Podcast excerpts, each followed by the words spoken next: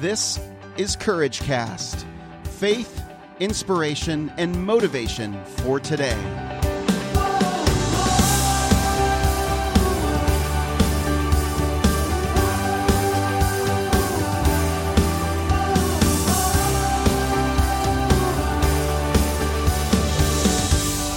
Well, hey everyone, this is Eric Nordoff, and you're listening to another episode of CourageCast. We have been talking all week, and this is the final day of our Irrefutable Laws of Leadership series by John Maxwell, and we've got a John Maxwell team member, Rebekah Joy, one of the coaches from the John Maxwell team. Welcome, Rebekah. Hey, Eric. Great to be back with you. Yeah. This has been fun. We have had a good time. Lots of fun. Going through all of this. And uh, and today is our last law that we're going to talk about. Of course, in the book, twenty-one Irrefutable Laws, there's twenty-one of them, but we're talking about five of them today. Are these the first five in the book? No, I picked out five that I felt like would be most relevant to the CourageCast community. Thank you, Rebekah. You are awesome. Always looking out for the courageous community. Um, so, Rebekah, we talked about the law of the lid, the law of influence, the law of the big mo, and the law of magnetism. And today we're going to talk about the law of the inner circle. What is that yeah. all about? The law of the inner circle says that a leader's potential is determined by those closest to him or her. Hmm. So, with this law, again, I love just starting out with an opportunity for all the listeners um, just to have some reflection time. So I encourage you, just take some time to think about, who is my inner circle? Who are those people that are closest to me? And with this law, again, a leader's potential is determined by those closest to him or her, which already tells you how important this law is, law of the inner circle. But think about how much time, how much money, how much energy that you invest across the board. Mm. According to this law, we should be investing our time, our energy, our emotions. The best parts of us should be invested into our inner circle. And a lot of times, especially as leaders, when you have a growing team or an organization, it can be very easy to think that those people on the outskirts, if you will, kind of distant from us, that we need to invest in them mm. to get them going or or what have you. But again, the reality is our attention and our the best parts of us need to be invested in those that are closest to us, because those people that are closest to us are the ones that will bring us the highest return. Mm. And if you think about your inner circle, who who's going to be those people that are close to you when you need something, when you need someone, when there's something going on in your personal life or in your business or organization? Who do you turn to? It's not the people that are very distant from you, even though they're important and they have a place, but it's those people in your inner circle, those people that know you best, those people that you trust, those people that have the same values and morals that you have. Those are your inner circle. Those are the people that should be your inner circle. Mm. And we get a little off track when we start putting our time and our attention into all these external things that, again, they're not bad in and of themselves, but our primary investment should be in our, our inner circle, because that's where we're going to see the greatest return. That's where legacy comes in. Um, our leadership multiplied In, in ongoing generations, even lots of times. And you think about even the illustration of family. Are we investing the best parts of us into our children, into our spouse? Mm. So this this is a principle, the law of the inner circle, that can be applied personally and professionally. Mm. Yeah, you really got me thinking there, because originally when you when I heard about this law, I thought you were going to kind of go on the the part of the talk, which is typically, you know, cut out those people in your life that are causing, you know, negativity in your life, and, and, and focus on the people that are giving you, you know, uh, giving you, that are investing in you and that are giving you much. And I understand that. That mm-hmm. makes sense. But what you're really actually saying is, take a look at your life and the circle of people in your life, the mm-hmm. relationships that you currently have, and invest more, the greatest parts of yourself, the, the great, the, the most abundance of, of, of who you are, your emotions, your energy, your time, mm. all of that into the people that are already closest to you in your inner circle, which is a which is more about giving and not mm-hmm. about what you can receive Absolutely. And getting. Absolutely. And and there's two pieces of it. It is looking at who that inner circle currently is. Yeah. But it's also taking time to realize, who is my inner circle? Like mm. some people listening in may not have a solid inner circle. And that's where you look at, who would I like to be in my inner circle? Yeah. Who are those people that have, again, those same values, those same beliefs, and walking the same direction you're walking in life?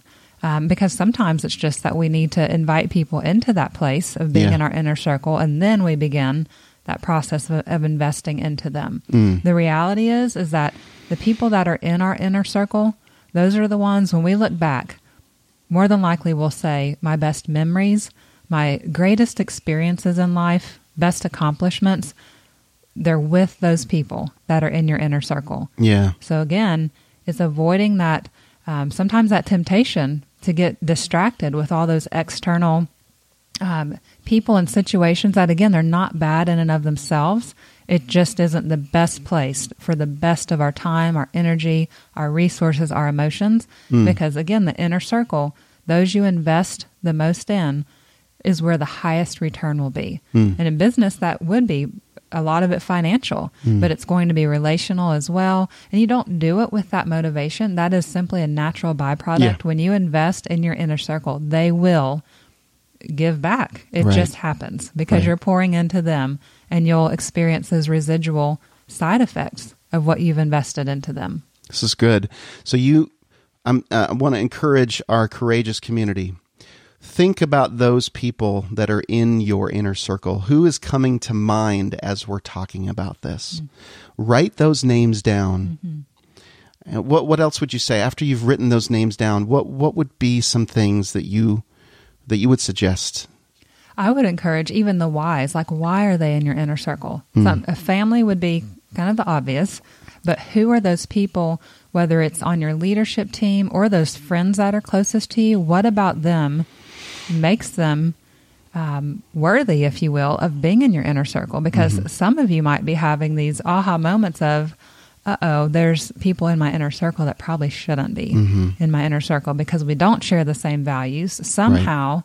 They've risen to this place of getting a whole lot of they my time. They pushed their way energy. Into exactly. my time. Mm-hmm. Um, and, and so that could be a good um, realization and reality check, is to realize there are people in my inner circle currently that don't belong there. Right. And so then you have to make a necessary ending, as Henry Cloud talks about. Yeah, of another how, great book. Yeah. How do I release or just make some changes so they're not receiving as much of me, the best parts of me, as maybe mm. they have been. Yeah. Because keep in mind, whoever you allow into your inner circle, they'll either magnify the good times or they can make problems a whole lot worse. Yes. So it works both directions, and you have to guard that inner circle. Yeah.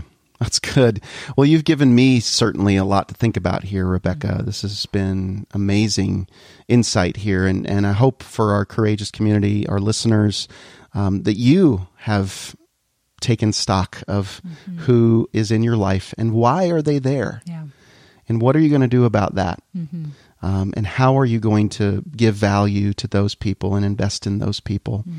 that you truly do want to be in your inner circle and you want to do life with right. and do business with? Um, and I think about our, our team, our doTERRA team, the, our frontline leaders. Are those are people I need to invest in. Mm-hmm. You know, those are people I need to build more relationship with. And um, and that's what comes to mind. Of course, family comes to mind as well, and, and friends.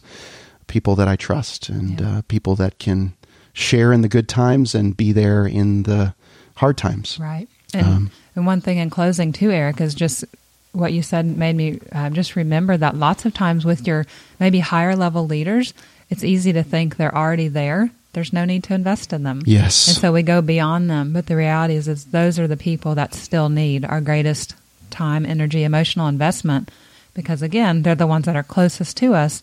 And the highest return relationally, financially, all of those things, it comes from those that are closest to us. Well, this has been a good episode, and a, this is a great place to finish, Rebekah. Um, I think we're going to get some people demanding more laws and that you come back, because this has been very good. I've really enjoyed having you on the CourageCast. Thank you, Eric. It's been an honor to be here, and I've enjoyed it as well. Thanks so much. Well, uh, for everyone that wants to get in touch with Rebekah, she leads, regularly leads mastermind groups, mm-hmm. leadership training, mm-hmm. anything you want to talk about what you do specifically with the people that you work yeah, with? Yeah, I've got some new mastermind groups starting up, and these are a great way to get plugged into intentional personal development and growth. Again, I mentioned it earlier that we oftentimes think we're going to grow just because we're breathing. Mm-hmm. But if we're not intentionally planning our growth, if we're not designing it, we're not going to grow by default. Yeah. So these groups, again, there's a couple starting up in the near future, but um, they're all surrounding influence, becoming a person of influence, how to take your influence to the next level, how to increase your influence skill and the traits of an effective influencer. So this goes back even to law number two. Leadership is influence, nothing more, nothing less. So if you're somebody who is interested in increasing your influence and the positive effect that you have on the lives of others, I'd love to have you join one of these up- upcoming groups. All right. And you can learn more and find out more by emailing Rebekah Joy at live dot com, R E B E K A H, joy at live dot com. Also, you can go to johnmaxwellgroup.com forward slash Rebekah Joy.